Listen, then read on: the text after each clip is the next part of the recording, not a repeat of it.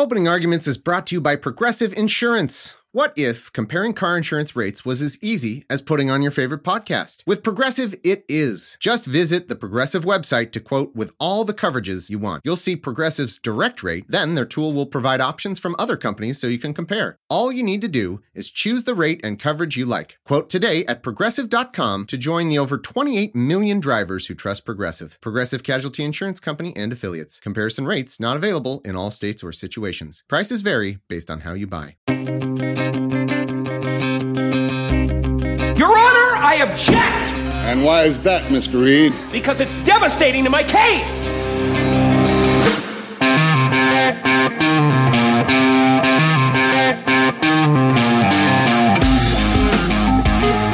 I did, you know, the murders, but uh, as you're all so looking forward to this, I thought I'd plead not guilty.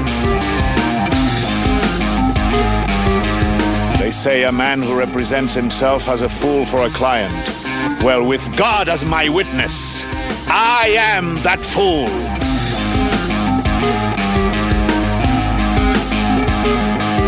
Mr. Simpson, this is the most blatant case of fraudulent advertising since my suit against the film The Never Ending Story. Welcome to Opening Arguments, the podcast that pairs an inquisitive interviewer with a real life lawyer. This podcast is sponsored by the law offices of P. Andrew Torres, LLC, for entertainment purposes, is not intended as legal advice, and does not form an attorney client relationship. Don't take legal advice from a podcast.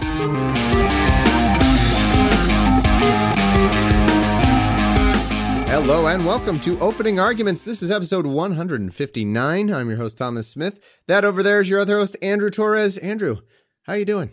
I am great. Uh, I am really, really excited not only about this episode, but we're doing our live patron Q and A tonight. Mm-hmm. Uh, if you're listening to this when the show drops on Tuesday, March 27th, we're going to uh, do our live Q and A 8:30 my time Eastern, 5:30 your time Pacific, and uh, you can figure out if you're in one of those other unimportant time zones in between those two.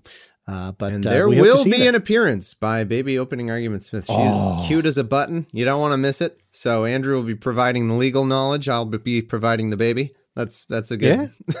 I'll see. If, I I'll see if I can't get my puppy to bark in the background. and, you know. Awesome. Can't wait. Yeah, check that out, patrons. It's it's the least we can do for your amazing support. I hope you enjoyed it as much as we do.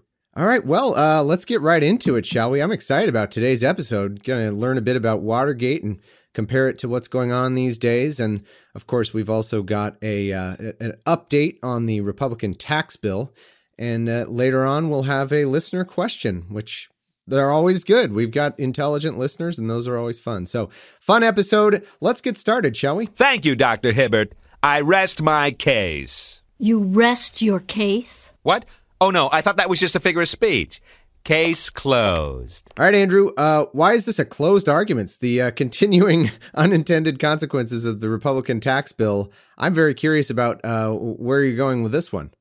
Yeah. So, one of the things that is just an undeniable fact about the Republican tax bill, whether you agree in broad measure with the idea that we should have cut corporate taxes in half and added a, a trillion dollars to the deficit, or you don't, uh, you can probably figure out where, where we come in, uh, is that the bill is a massive overhaul to the tax code that was rammed through in a record short time due to our political system. That is not a unique feature, right? Our legislature is is pretty broken, and you know you can argue about uh, Democratic bills under President Obama. That's this is, a, but the point is, this radically overhauled our tax system, and most people who are lawyers like me who deal with tax questions, accountant friends that I know, we're still trying to figure out everything that's in this bill.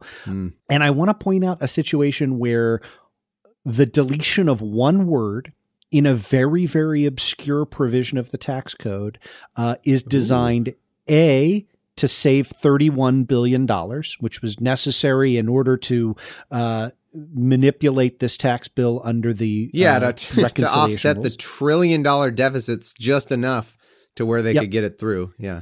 uh, and and B, where there are unintended consequences for Major League Baseball, the National Basketball Ooh. Association, for all of the sports that all of us love and hold dear. This is a crazy wild ride. So so hold Ooh, on. I'm excited. okay. It begins with 26 USC section 1031. I know it well. No, yeah, yeah, yeah, Well, so so Thomas will recite it from there. yeah, memory. Yeah, here. Uh, let me think here. I'll, I'll, I'll get you started. It yeah, says, go ahead. No, yeah. yeah, it says no gain no, or loss shall be loss, recognized yeah. on the mm-hmm. exchange of property held for productive use in a trade or business or for investment if such property is exchanged solely for property of like kind, which is to be held for either productive use in a trade or business or for investment. Investment. Yeah. Okay. You know, I was yeah. right there with you. Yeah. Yeah. So what does that mean? Well, uh, it, it means two things. First, there is this niche little real estate business where real estate companies that owned commercial properties could swap out those commercial properties for residential properties and vice versa. It will not surprise you to know that Donald Trump is involved in that business. It also meant, however, that smaller businesses, usually smaller businesses, could exchange assets and not have to go through valuing the assets, selling the assets, buying the new ones. And let me give you a real world example of, of how that comes to be. Sometimes you're an owner of a franchise and the parent company of the franchise is bought by another company. Hmm. And a classic example of this is the uh, fast food chain Hardee's, which is also um, oh, Carl's, yeah. Jr., Carl's Jr., I think, out where you are, right? Yep. In the 1970s, they bought a huge fast food chain called Sandy's. In the 1980s, they bought a, a, chain called Burger Chef. And in the 1990s, they bought Roy Rogers. And so in each of those cases, if you were the owner of a Roy Rogers franchise, now all of a sudden you're a Hardee's franchise. So you've got to swap out your sign that says Roy Rogers for a sign that says Hardee's. You got to swap out your, you know, one kind of grill for the other kind of grill. I don't, I don't know. I don't really eat it. Hardee's That's probably all the same crap. uh, mean, but you have these assets, crap. right? And without this provision in the code, you would have to say, okay, well, we're selling the Roy Rogers sign. That's worth this. We're buying the Hardee's sign. That's worth this. And you have to pay taxes on the difference. This like kind rule said, yeah, you know what? We can just refit your restaurant. Okay. So, all right. Uh, so it's trying so, to save a bit of, yeah, paperwork, yeah, red tape kind of thing. Right. Just, yeah, swap it out. Exactly. So, what did the tax bill do? The tax bill inserted the word real into section 26 USC 1031. So now it says no gain or loss shall be recognized on the exchange of real property, you know, blah, blah, blah, right? So you have to exchange real property for other real property. In the law, the phrase real property does not to distinguish it from imaginary property. It's yeah, but, real estate, right? Dis- land. Yeah, exactly. It means land. So it preserves this provision for people who do what Donald Trump does, right, which yeah. is swap out land. Uh, but it eliminates the like kind exchange for anybody, for any business that is exchanging personal property, non real estate property that's owned by the business. So, our Hardee's franchise owner. Um, and so you might say, well, that seems kind of weird that that would save. Oh yeah, not 31. so you're saying not only does it add the real aspect, the real estate land aspect to it, it gets rid of the other thing. Exactly. And oh, that's wow. how it saves the $31 billion. Oh my God. So now you're going to ask yourself, all right, you promised at the beginning of this segment that this would have to do with Major League Baseball. And mm. uh, because our listeners are huge sports fans, here's what it has to do with Major League Baseball. And I swear to you, this is not, I'm not making this up. Now, suppose, uh, as happened, for example, the Miami Marlins trade oh. Giancarlo Stanton to the New York Yankees for three terrible players, um, which really did happen in this offseason. It was criminal. It was a terrible, awful trade. Do they have to pay taxes on the difference in oh, value man. between Giancarlo Stanton and the garbage they got back from the Yankees? Um, now you would say, no, uh, teams don't play. Teams don't pay taxes on when they trade players, but the reason teams don't pay taxes when they trade players is because of a 1967 ruling from the IRS. Um, in fact, in 1967, Major League Baseball wrote to the IRS and said, "Hey, if we swap one player for another, is that are we going to have to pay taxes on bringing in that new asset?" And the IRS issued a ruling, and that ruling said, "No. Uh, you know why you don't have to pay taxes? Because of Section 26 USC 1031. Well, yeah, and this is a essentially like it's kind, it's kind of a swap. wash, right? I mean, it's as far as the federal government is concerned, you would think that it's just swapping players. You know, it, it'll be offset one way or the other, wouldn't it? You would think, but what you'd have to do without this provision, without 26 USC 1031. Yeah, one team would have an increase in taxes, and the other team would have a uh, decrease, possibly, right? I mean, Yeah, they'd have to you'd do have all that to- transaction. You'd have to value you'd have to value the assets. yeah. right? And Major League, how do you value an asset, right? What is what is the worth of Giancarlo Stanton, right? Like, you know, I don't, I wouldn't want to have to to to have to do that. So yeah, and think about it beyond the the trade context, right? Like the last round of expansion in the NHL, right? Uh, in which Ugh. new teams come in, and now yeah, well, I'm, I'm with which- you on that. Yeah, well, my my Sharks are ju- well, as as of our recording, we're just about to play the uh, Vegas Golden Knights, and the Vegas Golden Knights are the one of the best teams in the NHL because of the way they did the expansion, uh, and they only added one team, and it's to my division. It's to my team's division, so that makes it harder for the for us to get to the playoffs. That's what you're going to talk about, right? The That's Sharks exactly playoffs? what I was Okay. going to talk about. You know what I'm going to say is right. If you think about it, if it were any other business, right, you would say, okay, well, you've taken an asset and you have transferred it from Mm-hmm. the teams that lost players to the Las Vegas expansion franchise. They now have this new asset. Shouldn't they have to pay taxes on it? And the answer to all of these questions was settled by IRS ruling 67 380. So again, 1967. It's been settled for 51 years, which says, yeah, look, these are like kind exchanges. No, you don't have to pay taxes on it. Could you, I mean, could you imagine, add to the complexity right now, particularly in the NBA with the salary cap, if a team, in order to decide whether to trade for a player, not only has to figure out the contract, who they're going to give up, how they're going to pay, right? All, but now they've got to figure out like the differential value of the market values of the players in order to pay taxes to comply with that, right? Like it would clearly discourage trades in baseball. And that's what Major League Baseball has said. And for 50 years, they've relied on this IRS ruling. But the IRS ruling, in turn, relies on the old version of 26 USC 1031. Hmm. By inserting the word real in front of property, Giancarlo Stanton was property of the Miami Marlins. He is now his contract is now property of the New York Yankees. But his contract is not real property. he is not a piece of land. That ruling very clearly does not apply, and that justification does not apply. And so the NBA and Major League Baseball, I'm going to link this New York Times article, have asked the IRS, Are you going to tax us on trades? And the IRS has said nothing. The IRS has refused to answer. The chairman of the Senate Finance Committee, who is uh, Utah Senator Orrin Hatch, uh, has refused to comment. There, nobody knows. Nobody Wow. knows whether teams can trade players thanks to the operation of the GOP tax bill uh, that was crammed through the Senate in uh, at the end of 2017. So I find this unbelievably strange as an unintended consequence. Uh, maybe uh, maybe our listeners w- w- will or, or won't sort of share in, in that shock, but um, Yeah, that's incredible. One word in a changes a 50 year precedent. Oh man. yeah, uh, uh, this is what happens when because what Sometimes what there are magic words. Yeah, I mean, what happened in the creation of of this tax bill was everybody was racing to try and figure out how to offset as much revenue as possible because you needed to uh, get this under the reconciliation rules. And when you do that, when you start striking down and modifying provisions, uh, there's there's an entire edifice that's that's built upon that. And this is why maybe you shouldn't ram through a complete overhaul to the tax code in a week and a half at the end of December. But that's a different show.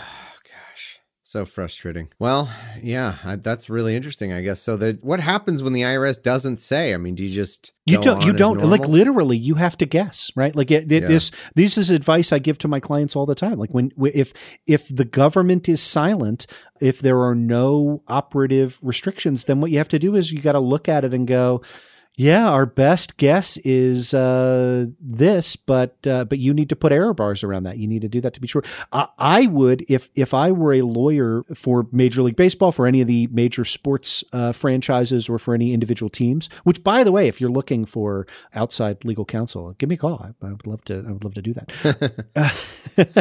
I would advise them that that they're going to have to reserve and and potentially pay taxes on this right? Wow. I would advise them to take that into account because it is very clear, right? The in-kind exchange rules do not apply to personal property. Uh, uh that's that's what I would no tell longer, them. Now, are, yeah. are they going to get a change between now and 2019? That they might, right? Sports sports teams have a a, a pretty good track record at at being able to lobby uh, uh, being able to lobby Congress, but yeah. um, but as of right now, uh, that's that's the law. That's where we stand. And um, wow.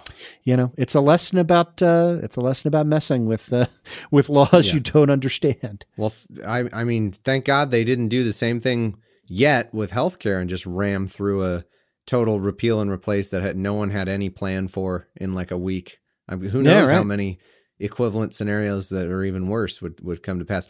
All right. Well, uh, very interesting breakdown. That's a closed argument, and now we've got to get to uh, Watergate. I'm I'm excited. Let's learn more about this. Stupid Watergate. A scandal with all the potential ramifications of Watergate, but where everyone involved is stupid and bad at everything. Don't get the impression that you arouse my anger.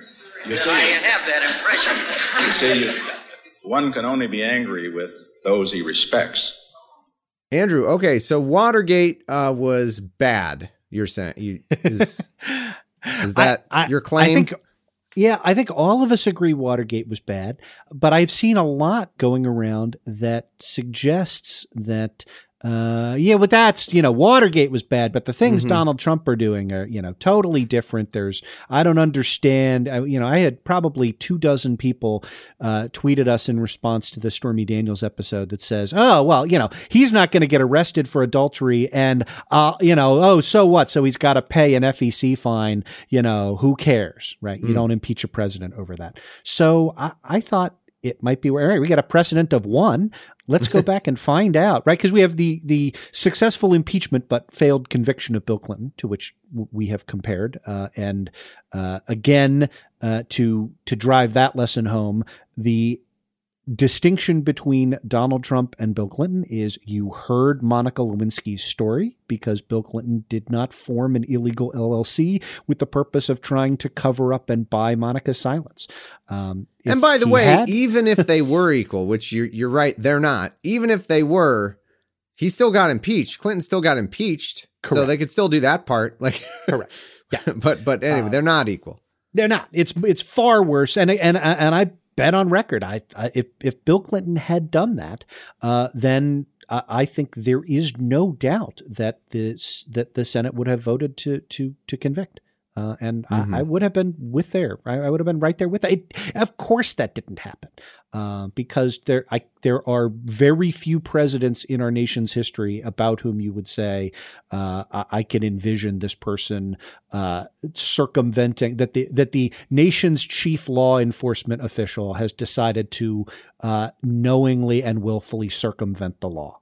I think right. you ought to care about that. But Anyway. One such president who you might have thought that about would be Richard Nixon. Maybe one Richard Nixon, yeah.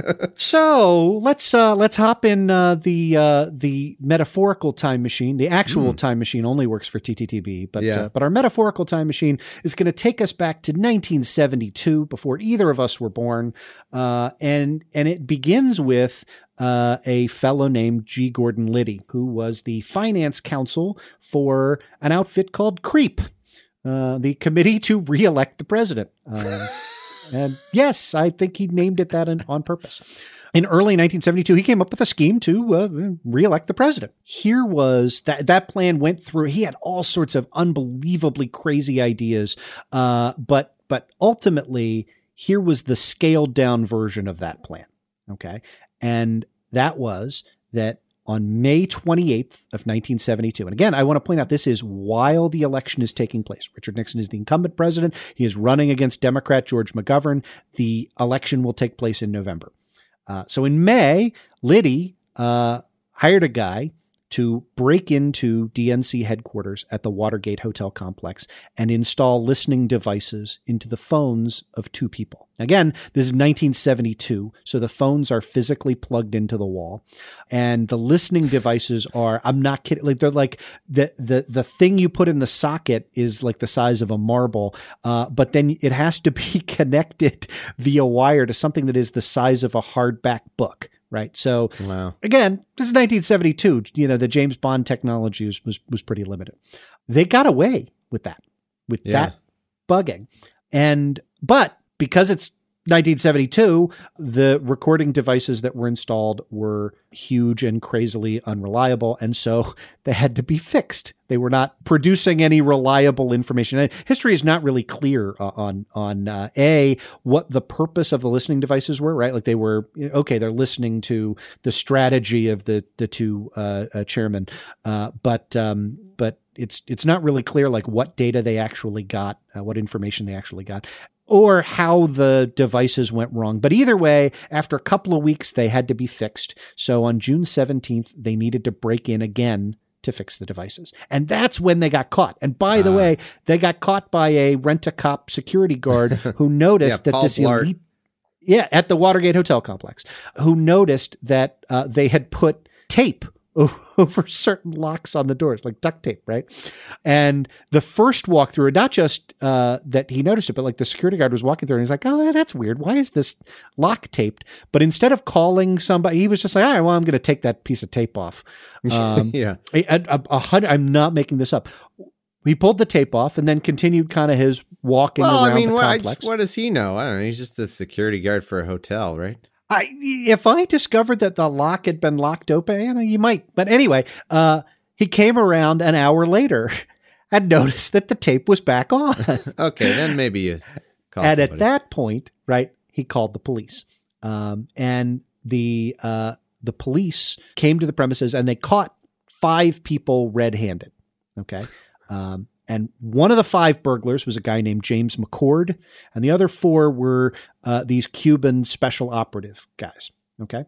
Um, McCord had in his address book the name of another CIA guy, uh, E. Howard Hunt, and E. Howard Hunt worked for Gordon Liddy. And that's it. Okay. There was zero direct evidence between any of these people and Richard Nixon. Uh, and by the way, these guys were caught, right, in June of 1972. They were caught during the election. The five burglars, Hunt and Liddy, who again, that was a top Nixon aide, they were all indicted in September of 1972. And that had zero effect on the election at all. In November, Yeah. Nixon won 49 states. He won 61%. Yeah, that's what's so funny about it. They didn't even need to be doing any of this. Yeah, I mean, Nixon- it was, was easily going to win. Yeah, uh, Liddy has said on the record that he thinks that, uh, uh, that that the motivation was for Nixon to win the largest electoral landslide in history. Oh, history. man, he wanted to win so all 50 Trumpian. states.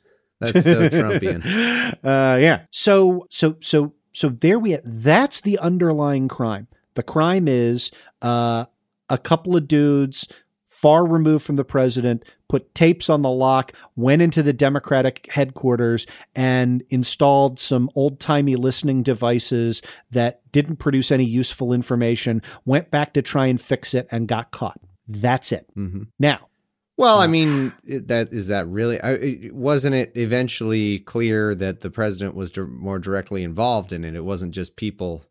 I mean, maybe you're going to go on to talk A- about this, but yeah, a- absolutely. But but people are saying are contrasting or arguing that the underlying crime that we are talking about, right, which is setting up a fake LLC to pay hush money to a potentially dangerous witness 10 days before an election, uh, you know, that that's not, that, pff, that's a minor uh, FEC Yeah. violation. And, and, and if you want to argue on the basis of the underlying offense, uh, I think you would be hard pressed to argue that the underlying offense is uh, is significantly different in either case. right.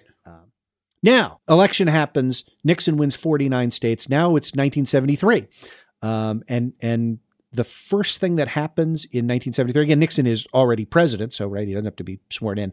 Uh, he reaches a peace accord in Vietnam, and his approval rating goes up to 68%. Okay, so again, let's keep this in, in context. The public knew there was a scandal involving a break in at the Watergate, and they, by and large, didn't care, right? Uh, the the reaction was, eh, yeah, you know, this is kind of you know whatever it is. Um, in April, 83% of, of the American public had heard or read about Watergate. And presidential aides had already resigned. Uh, John Ehrlichman, uh, H.R. Haldeman, they they had resigned. Um, so you know, look that this this thing had some traction, uh, but but Nixon was still in uh, his his approval ratings didn't dip below fifty percent until May. Um, and what happened was, at that time, the primary distinction between 1973 and today is the Democrats controlled the House of Representatives and the Senate. And so uh, they began uh, hearings uh, in the House of Representatives about Watergate, and they were televised. And uh, at the time, right, because this is 1973, there, there are literally three channels to watch on television. And so 85%, uh, estimates are between 70 and 85% of uh, the American public tuned in to watch the Watergate hearings, um, and uh, and Nixon's popularity started to go down. It hit a a low of thirty one percent, right, which is kind of wow. Trump territory, even sub Trump. I was going to say that's a that's a sort of a bad day for Trump. I yeah, guess. right. Um, and so the the televised Watergate hearings um, did drive up. All right, I mean, it drove his approval ratings into the 30s. Uh, it resulted in, you know, contemporary polls showed that uh, people came to believe that uh, Watergate was a serious matter and all of that. Um, but in after the summer, right in October of 1973, uh, most people, even though they disapproved of Richard Nixon, uh, the majority of Americans didn't believe uh, that he should leave office let alone be impeached. Right. So Gallup poll in October of, of 1973 was that uh, 26% thought that he should be impeached and forced to resign. 61% did not. Um, hmm. and a majority of Americans viewed the Watergate hearings as partisan, biased, and out to get the president. Okay. Wow. Republican pollsters found that just 9% of the electorate listed Watergate as the top issue confronting the country. 42% listed inflation, right? So wow. the general view of people was, yeah, okay, there are these hearings, I get it, there's a thing, and then, yeah, Liddy worked for him or whatever, but yeah, I, I don't know. I don't know if that's impeachment, right? At the same time, however, be, be, because of the seriousness, uh, the U.S. Attorney General, Elliot Richardson, had appointed a special prosecutor, Archibald Cox. And um, the former presidential uh, White House counsel, John Dean, who is now a uh, an MSNBC contributor and uh, and and a, a, very interesting voice uh, to follow, had resigned, uh, which has some pretty interesting parallels to today. and John Dean had spilled the beans uh, and and had testified uh, at length that uh, that Nixon knew about the break uh, the break in uh, that he had directed that his campaign pay hush money uh, to cover up the break in. By the way, that hush money twenty five thousand dollars, which is just about one hundred and fifty thousand dollars in today's dollars. Oh wow! Yeah, yeah. Uh, yeah, the price and, of uh, hush money pretty consistent. Yeah, apparently adjusted, that's the going adjusted rate. hush money. Yeah.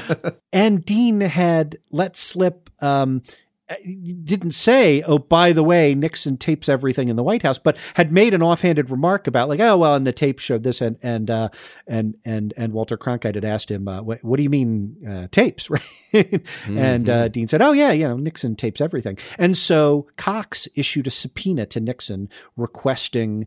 Uh, 80 what was ultimately 86 separate uh, recordings, uh, taped conversations uh, from the Oval Office. And the president refused to comply with the subpoena. He made two arguments. The first argument was that as the president, he was immune from compulsory process because of the separation of powers. Um, so courts can't tell a sitting president what to do. Uh, and the second argument he made was executive privilege, right? These tapes contain my deliberations with my top officials, and uh, they are therefore absolutely immune from discovery. And the argument was uh, that any limitation on executive privilege, that the determinant rest with the executive branch. So, in other words, he would get to decide. So they get to decide what's relevant. right. Yeah. Yeah. It's it, Here, we've got some fuzz and silence you can listen to. yeah. Here's some room tone. Yeah. Right. Yeah. And so, as you might Vacuuming. imagine, that went to court. And in August, uh, District Court Judge John J. Sirica enter, entered an order that required Nixon to turn over the tapes. That was appealed to the D.C. Circuit, uh, which then ruled en banc, 7 nothing, uh, that Nixon had to turn them over. I'm going to link that uh, decision in the show notes. Uh, that was October 12th.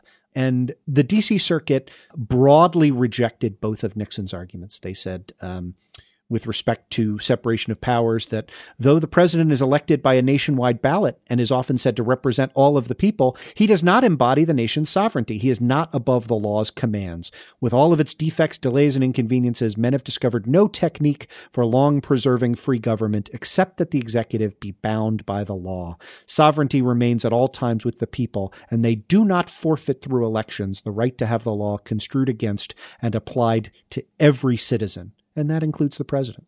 That's still good law today. All right. With respect to privilege, they said no. The executive privilege uh, is not absolute, and it certainly does not outweigh uh, the compelling need uh, of a grand jury to proceed to a criminal investigation. We've actually talked about this in a previous episode. Um, so, uh, generally, presidents have to comply with valid uh, court orders. And specifically, uh, the court can require a president to comply with a subpoena in order to uh, further a criminal investigation, even if there is no criminal investigation of the president, right? Let alone when there is one. That's still good law. And so, Yeah, there's a lot of still good law out of the Watergate era. yeah. Um, and so, uh, so the Nixon administration uh, was kind of stuck. This is my favorite bit of the story. It has nothing to do with with today, um, but uh, on October nineteenth, so one week after the decision comes out, decision comes out on a Friday. A week later, Nixon makes this offer. He says. Uh, uh, to Archibald Cox, he says, "I'm not going to give you the tapes, but what I'm going to do is I'm going to give the tapes to Senator John Stennis of Mississippi, and I'm going to let him listen to the tapes and summarize them and give you that." Okay. Wow. John Stennis, he's like a John Stennis is a Democrat. Now, John Stennis was a racist Dixiecrat, and also John Stennis was almost certainly death at the time that Nixon made this uh, offer. And it was it was truly like Trumpian in its nature. Like I'm going to Wow. have this deaf racist guy uh, transcribe these tapes. Um, yeah, from what I remember from the tapes, there's a lot of anti-Semitism and racism. In them, Yes. so it makes sense that he'd want to like give. Yeah, Yeah. Here, let me let a Klansman listen to this and just see. yeah. Um, shockingly, uh, Archibald Cox uh, refused that compromise, um, and uh, and then there was this question of okay, so now what's Nixon going to do? And the Mhm. answer is that Saturday uh, he called up his Attorney General uh, Elliot Richardson and said, "I want you to fire Special Prosecutor Archibald Cox." Uh, and the Attorney General said, "Mr. President, I'm not going to do that." And he said, "No, you got to. You, I'm uh, directing you to do that." And he and so uh, Richardson resigned. Um, and so then Nixon called up the Deputy Attorney General William Ruckelshaus and ordered him to fire Cox, and Ruckelshaus refused and resigned. So Nixon brought in Solicitor General, who's third in line at the Justice Department, um, and our friend uh, from uh, two from last week, Robert Bork. Um, Solicitor Oh, geez, General, yeah. I should point out that the job of Solicitor General is to argue in court on behalf of the administration. Right. Um, it is. It is not. It's not to make personnel Yeah. decisions and Correct. So sent a limo, brought Robert Bork to the White House, swore him in as acting attorney general, and then told Robert Bork to fire Cox. And Bork said, Sure, boss. and in, Yeah. in fact, What a guy. Bork, in response to media inquiries the next day, issued this statement, which was, "All I will say is that I carried out the president's directive," uh, which which I'm going to link the uh, Washington Post article from uh, October 21st, 1973. So Bork fired Cox that night. So that's a Saturday night. Cox's office and his press aides, the the, the deputy prosecutor who, who remained there, held a news conference and uh, and read the following statement, which uh, I, I want to read for our listeners, which is whether ours shall continue to be a government of laws and not of men is now for Congress and ultimately the American people. This was called the Saturday Night Massacre. 50,000 people wrote in to the government. 21 members Wow. of Congress introduced resolutions calling for Nixon's impeachment. And so uh, within a week and a half, Nixon instructed Robert Bork to appoint a new prosecutor. They appointed Colonel Leon Jaworski. And the reason they did that is that Two weeks after that, on November 14th, uh, a federal district judge, uh, Judge Gesell, ruled that the firing was illegal. Right. So they th- look. They knew they were about to be reversed by in court. You know, could you? Could they have then appealed the ruling? And what they decided to do was sort of you know head. So wait, off the firing of the special prosecutor was illegal? Yep, it was illegal because the, the special prosecutor could only have been fired for cause. Uh, that statute has been changed. Okay, so oh. we cannot, yeah, we can't rely on that decision. Oh, that's not and, good. and I'm not arguing we should rely on on that decision. So, uh, in order to kind of head off that decision, they they appointed a new prosecutor. They appointed Jaworski.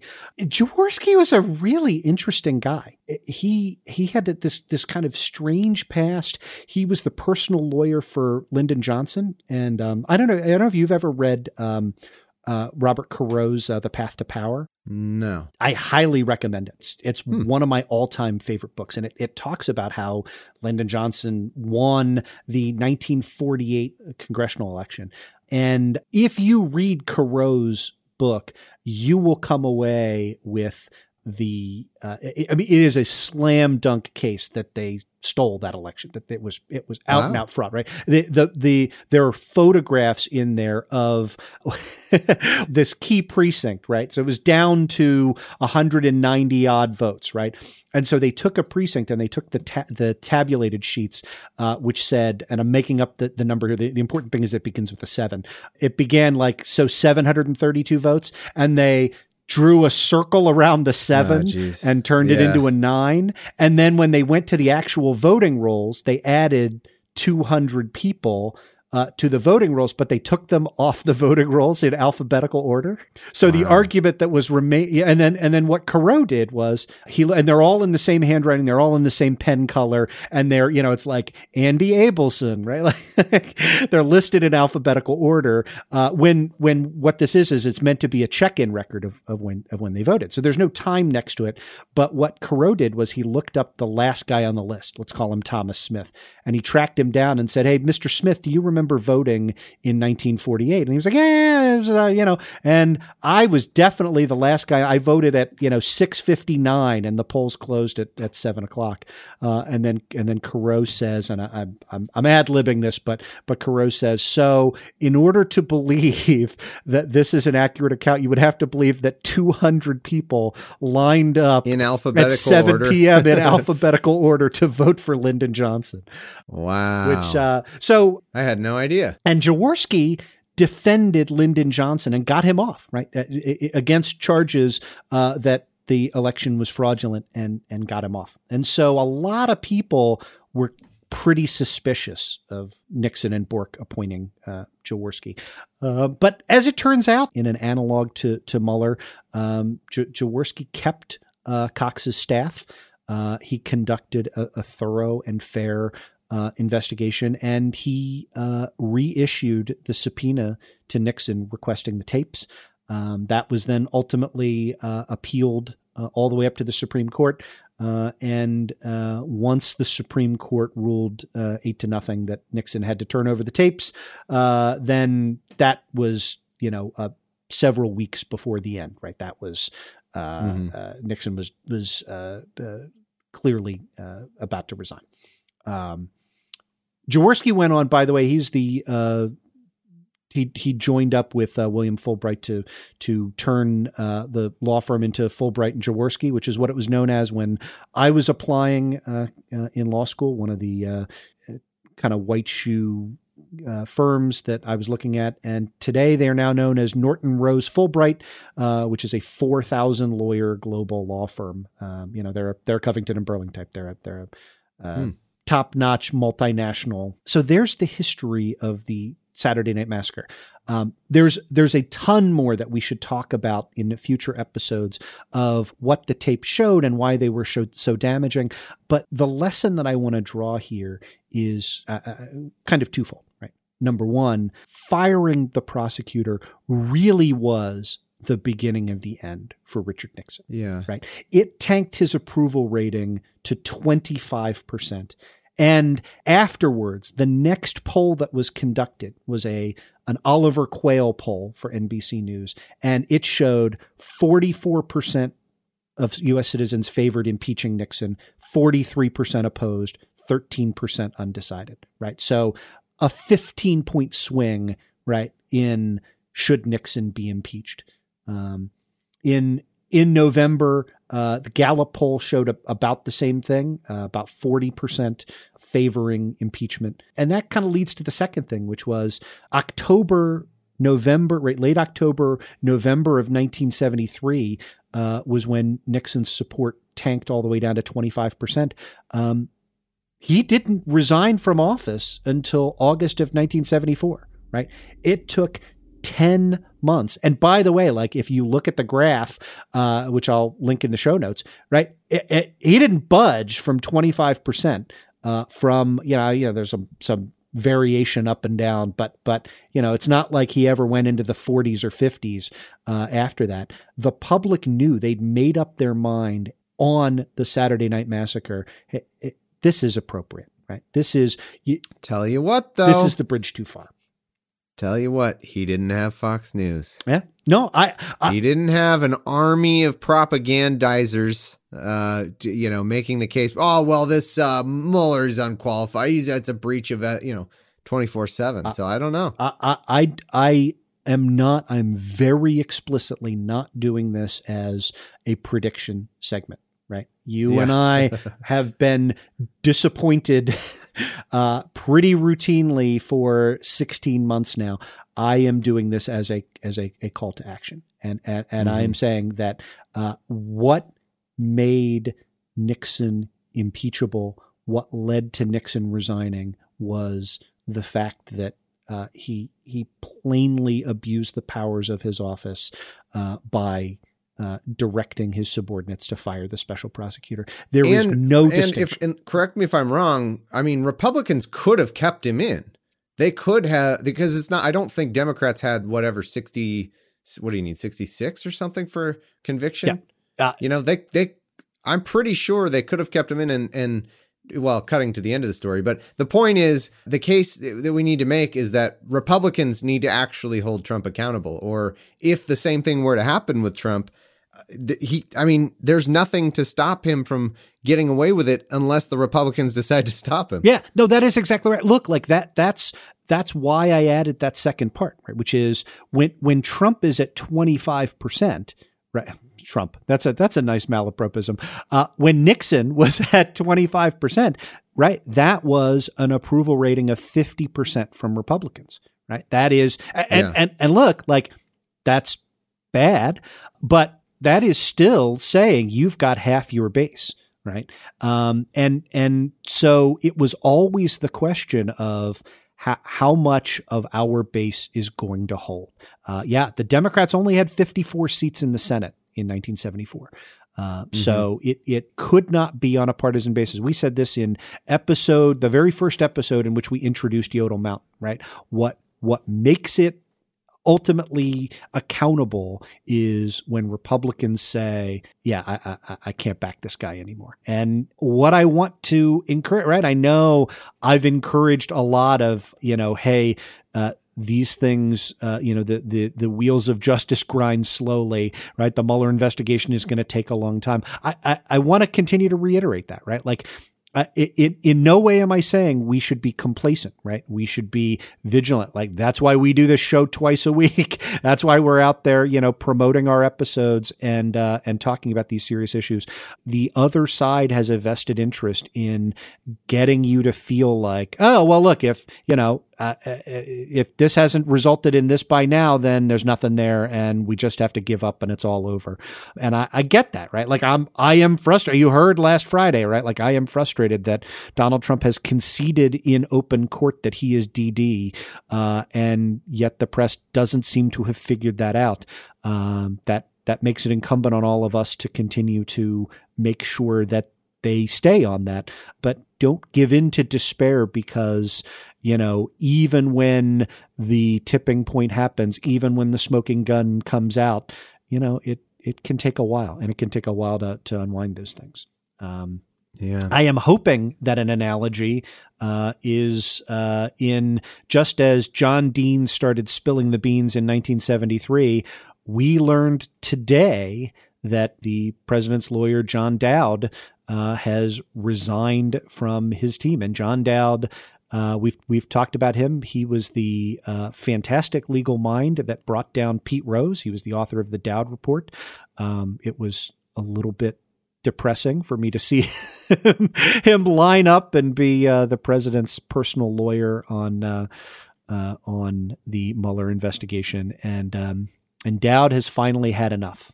Uh, so uh, I can only hope that uh, that he is the John Dean of of our generation. Well, but is he st- so? How much of that is still when you quit? I think you've answered this before, but when you quit, how much? St- it's not as though Trump loses all of the uh, you know client attorney client privilege or something, right? Oh yeah, that no, look, have, it would very clearly violate attorney client privilege if John Dowd were to talk about any matters with which he has consulted with the president. My hope is that John Dowd is 238 years old. Uh, he has had a long and storied career. He does not need to practice law anymore. And oh, so he could just eat it. Yeah. He could just take the disbarment. Yeah. My hope is that he takes the disbarment. Um, it, it, okay. uh, it, was very clearly, and again, I want to go back to the, the the Dowd report, right? Like it was very clearly important to him to preserve the integrity of the game of baseball. Right? It was crucially hmm. important for him to document that Pete Rose had gambled on the Cincinnati Reds while managing the Cincinnati Reds, because in his view, that if that were left as uh, a, an open question, then uh, to Dowd, right, you could never trust a baseball game again, right? It would permanently destroy the institution of baseball.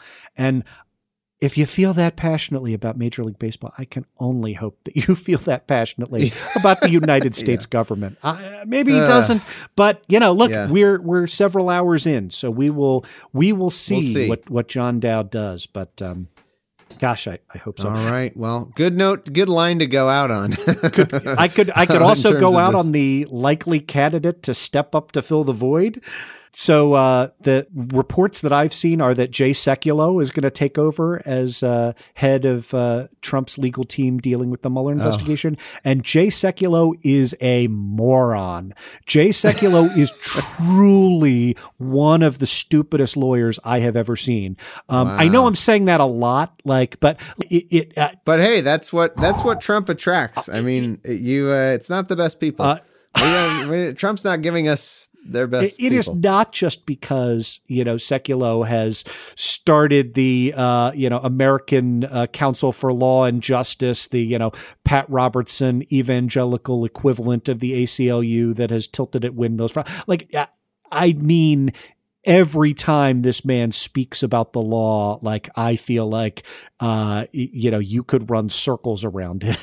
like, so, uh, yeah, so we got that coming too. Uh, if, uh, oh, I can't if it's wait. Sekulow, but, uh, but I, I really want to, I really want to put our, our hopes in, uh, in, in John Dowd. So, you know, whatever, right. however. Well, uh, that's it for part one of the, uh, the Watergate history there, but it, it looks like we've got enough for a, a solid part two later on down the road, I right? think we do. All right. Well, thanks for the breakdown, Andrew. Very interesting stuff. He who questions training only trains himself at asking questions. What? All right, listener question time. Paul Wheely asks I have questions about the meaning of Article 4, Section 4 of the Constitution, the Guarantee Clause, which states that the United States shall guarantee to every state in this union a Republican form of government.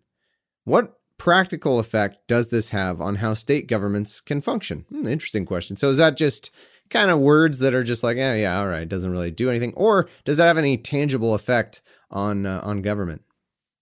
Yeah, and you might imagine, right? That seems pretty clear language. Uh, why haven't we cited this particular provision, the guarantee clause, in our redistricting yeah, yeah. segments? Right? I was going to say, yeah, for gerrymandering and stuff. Yeah, and the answer is for over 150 years, the Supreme Court has said that that provision is what they call non justiciable, mm. um, which is to say, uh, it means Can't nothing. Justice from. Yeah. Oh, yeah, it that. means that the courts don't have jurisdiction over it, that it is a provision that applies to Congress. And all of that comes from an 1849 case called Luther versus Borden, 48 US 1. I'll link it in the show notes for all of our fans that enjoy reading 19th century cases. This is a weird case. Okay. So here's what happened in, in Luther versus Borden it involved a time in American history called the Dorr Rebellion. Um, and uh, if, like, me, it's been a long time since you've taken U.S. history. You might have to go to Wikipedia and refresh your recollection as to what the Dorr Rebellion was. Um, it was in Rhode Island in the middle of the 19th century. You had to be not only a white man to vote, uh, which was typical of the United States at the time, but you had to own real yeah. property. Right. Yeah. This was called being a freeholder in the uh, parlance of the hmm. Supreme Court at the time. Um, and so people literally took up arms and tried to uh, overthrow the what was called the charter government of the state of Rhode Island. And and here's the unique is I did not know this at all. I probably knew it back in high school, but I I did not have this at my recollection until hmm. researching this question. Um, prior to 1843, Rhode Island didn't have a constitution. so wow. let me quote from Luther versus Borden. When the separation from England took place, Rhode Island did not, like the other states, adopt a new constitution, but continued the form of government established by the Charter of Charles II in 1663, making only such alterations by acts of the legislature as were necessary to adapt it to their condition and rights as an independent state. It was under this form of government that Rhode Island united with the other states in the Declaration of Independence and afterwards ratified the Constitution of the United States and became a member of this union, and it continued to be the established and unquestioned government of the state until the difficulties took place, which have given rise to this action.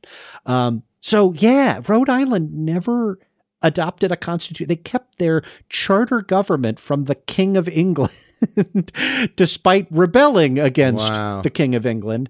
So that seems to be a pretty good case to allege under Article 4, Section 4 of the Constitution that the United States shall guarantee to every state in this union a Republican form of government. How can it be a Republican form of government if it is a grant of authority, a charter declaration by a foreign monarch?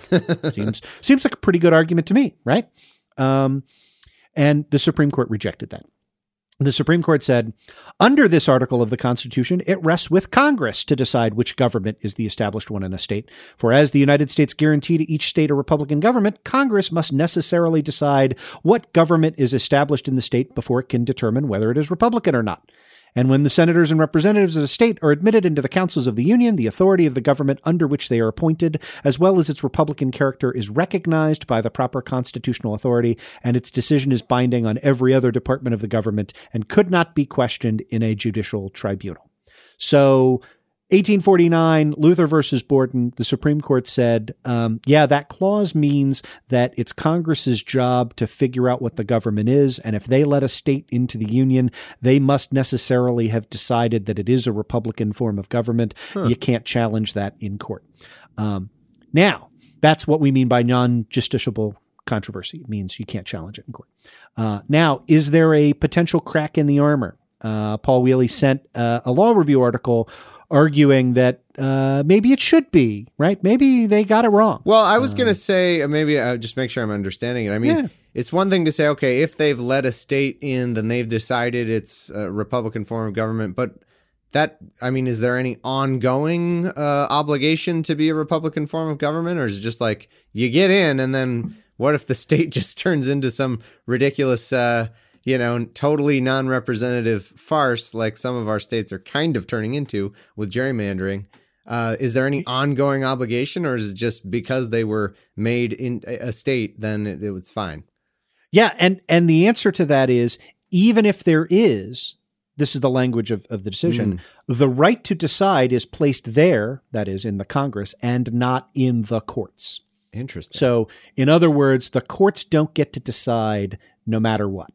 Um, and and lots of people have asked the exact hypothetical that you've asked, right? Which is okay, you admit a state into the union, and then they abolish the Constitution, and it becomes you know a dictatorship. And the answer is uh, under the current analysis and long-standing practice of the Supreme Court that the the remedy to be found would not be found in Article 4 Section 4 of the Constitution. Now, I think, mind you, we've told you that Luther v. Borden is from 1849, so it predates uh, the 14th Amendment by several decades. So I, I think you would have, just like in the gerrymandering cases, a really, really good argument that uh, the states, uh, you know, if you had a, uh, a, a monarchy in Rhode Island, uh, that it would not be guaranteeing to all citizens equal protection of the laws. Um, but but you would not be able to bring a lawsuit challenging the named monarchy or theocracy or whatever, challenging the structure of the government under the clause of the Constitution that says the that the U.S. government shall guarantee a Republican form of government to every state. Um, if that seems a little counterintuitive to you, uh, I, I should point out it seemed counterintuitive to uh, former Supreme Court Justice Sandra Day O'Connor, who, uh, in a 1992 opinion in dicta, uh, so not as part of the holding, Right. said, here's what she said. The view that the guarantee clause implicates only non justiciable political questions has its origin in Luther v. Borden, in which the court was asked to decide, in the wake of Dorr's rebellion, which of two rival governments was the legitimate government of Rhode Island. The court held that it rests with Congress and not, to, not the judiciary. This view has not always been accepted. In a group of cases decided before the holding of Luther was elevated into a general rule of non justiciability, the court addressed the merits of claims found in the guarantee clause without any suggestion that those claims were not justiciable. And then she cites to Justice Harlan's dissent from Plessy versus Ferguson, which was 1896, so after Luther v. Borden, that racial segregation was, quote, inconsistent with the guarantee given by the Constitution to each state of a Republican form of government, and citing this clause. So then she says, more recently, the court has suggested that perhaps not all claims are non justiciable. And then she cites to contemporary commentators. And we've talked about how law review articles can sometimes affect uh, how jurisprudence goes. She cites Right. to Laurence Tribe, well known liberal uh, constitutional scholar, uh, unimpeachably uh, genius. We've mentioned him on the show before. Uh, John Hart Ely, um, not somebody I've mentioned before, but again, uh, liberal constitutional theorist and somebody I, I respect greatly. So cites to all of these law review articles and then says, we need not resolve this difficult question today because the merits of that particular case didn't turn on the guarantee clause. They, uh, they were able to resolve it under something else. So you might say, okay, cool. So there's a crack in the armor. Uh, maybe they're going to revisit it. Um, but to throw a little bit of cold water on that, since 1992, uh, that case, uh, which is New York versus United States, has only been cited by the Supreme Court twice and not for this provision. In fact, for the opposite, it's been cited for the provision that Congress cannot directly uh, require the states to govern according to their instructions. So it was suggested that maybe we should revisit Luther, but that suggestion hasn't really gone anywhere in uh, in 25 and a half years. So I, I got to tell you, the current status of the guarantee clause is a dead letter, is it's non-justiciable. Uh, I'm going to link two law review articles in the show notes because uh, you, you know you wrote in, and people who are interested in diving into these questions uh, may may find them interesting. But right now, that debate is taking place uh, in academic circles and uh, and not in the courts. So It's not going to provide any relief in uh, gerrymandering cases. It is a, a non justiciable political question. Ah, that's a shame. Yeah, well. Yep. Keep fighting. We'll find a hopefully Yeah. someday we'll find another way to to ensure actual uh, representative government. But great question and appreciate the answer. And now it is time to thank our new patrons at patreon.com slash law. And uh, it's such a good time to uh, join up because you're going to get the Q&A that's happening later today. You're going to get the uh, Law'd Awful movies that's coming at you very soon. And for anyone unfamiliar, once again, we uh, take a movie or show, a usually a law-related movie or show, and uh, we poke fun at it and uh, point out how ridiculous it is in terms of uh, its grasp of the law. It's a lot of fun. It, it's it's uh, worth checking out. So uh, good time to be on patreon.com slash law. And we've got to thank, we got lots of new patrons this week. Peter Dolan, Ryan Everton, David Shields, Occulte Veritatis, SGU Trickledown, Ryan Moran, Jeff Freeman, Alex, Alex Sperling, a poorly named user, David Satz, Jonathan Smith, Rowan Katu, I don't know how to pronounce that, sorry, Hal Finkel, Pamela Martin, and Anonymous. Uh, Yeah. Thank you so much for your pledges. Yep. And thank you to Adam Hutchins, to Michael Veer, Janine Syrup, Carlos Garcia, Thomas Pikarski, Keenan McLaughlin, Bob Biggs, Jake Clark, Ingmar Svensson, Jeremy Maggie, Amos, Brian Cassell, tweet all life threats at Eli Bosnick, Larry Yellingman, adopt a homeless person, but remember to, de- to declaw and ear dock them. Not sure that's great advice, but thank you for the pledge. And Flavio Spainy, thank you all so much for pledging. We we really do appreciate it. Hey, enjoy that Q and A tonight. Enjoy the Law'd Awful movies, and thanks for making the show possible. Yeah, can't wait. Oh, no associate of this firm has ever failed the bar exam. No kidding. And now it's time to find out uh, how good my math was on this question. I don't know.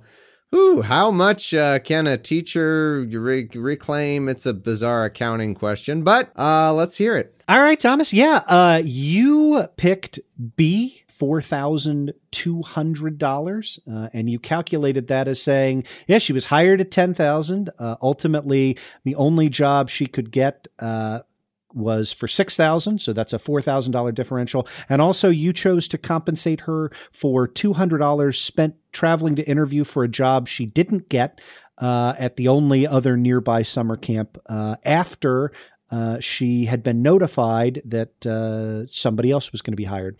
And I am pleased to tell you that that answer is correct. All right. Um, this question was testing the ordinary measure of damages in contract, right? Hmm. And so the principle of contract is that we award compensatory but not punitive damages, right? There are exceptions, but uh, but by and large, a contract is meant to compensate the person uh, who was the non-breaching party, the person who uh, was the the victim of the other, other party's breach, and the standard measure of damages is the amount that would allow the non-breaching party to uh, be put in the position that they would have been in if the contract had been performed. So what does that mean? Uh, that means while you are mitigating your damages, right, which is what uh, uh, what this teacher was doing, uh, finding another job. Uh, the expenses you incur, the reasonable expenses uh, that you incur in mitigating your damages, can be recovered even if the expenses did not lead to the successful effort to mitigate. Right. So yeah, the uh, the breaching. Well, that makes sense because, like, as part of the difficulty of having to, you know, find another job or whatever it is, like when someone breaks a contract, part of the difficulty would be you might have to try, you know, do a bunch of work and time and money to go make up for what you lost. So it makes sense that th- even if it wasn't successful, you'd still get the money.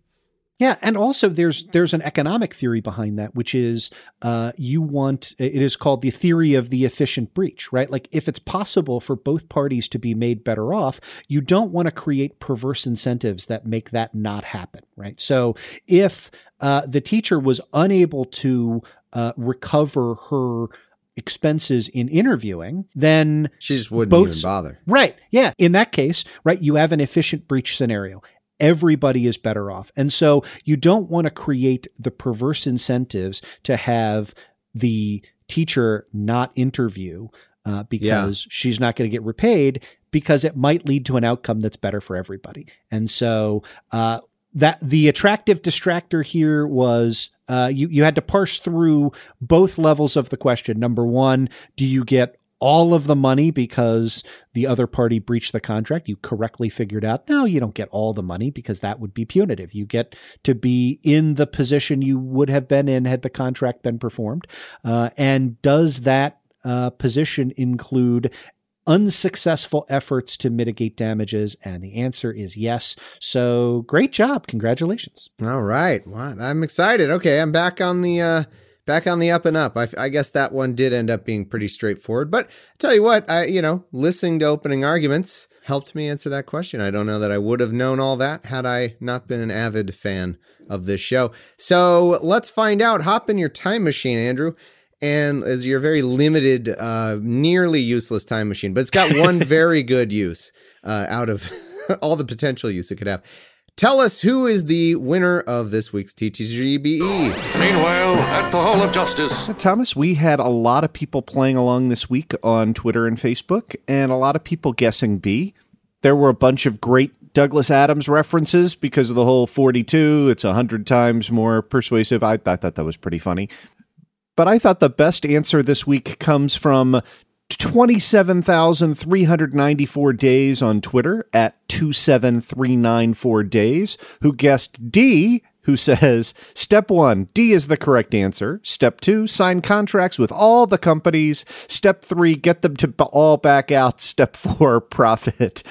So I thought that was a great explanation of why D is clearly an incorrect answer. I love the uh, ballsiness of being willing to guess the wrong answer in order to make your point on Twitter. I think 27,394 days knew that it was B and was trying to get our attention this way. Well, worked this time. So, congratulations. You're this week's winner. Everyone give 27,394 days a follow on Twitter. All right. Thanks so much for playing. Congratulations to our now famous winner. Uh, and that's it for today's show. Looking forward to, again, a Law'd Awful movies coming at you real soon. And also uh, Friday, another newsworthy rapid response episode. Those are uh, so useful. And uh, when you're not getting that, you're getting awesome historical breakdowns of Watergate and stuff like that. So keep on listening, keep on sharing, and we'll see you next time. You betray the!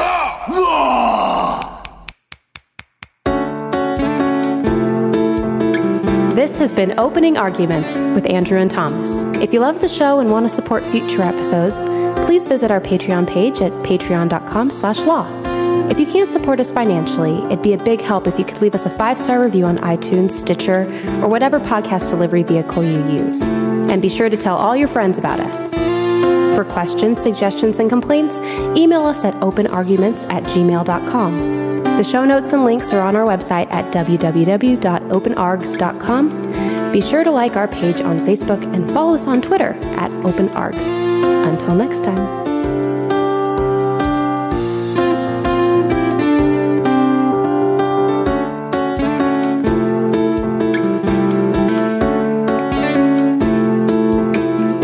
Podcast is a production of Opening Arguments Media LLC, all rights reserved.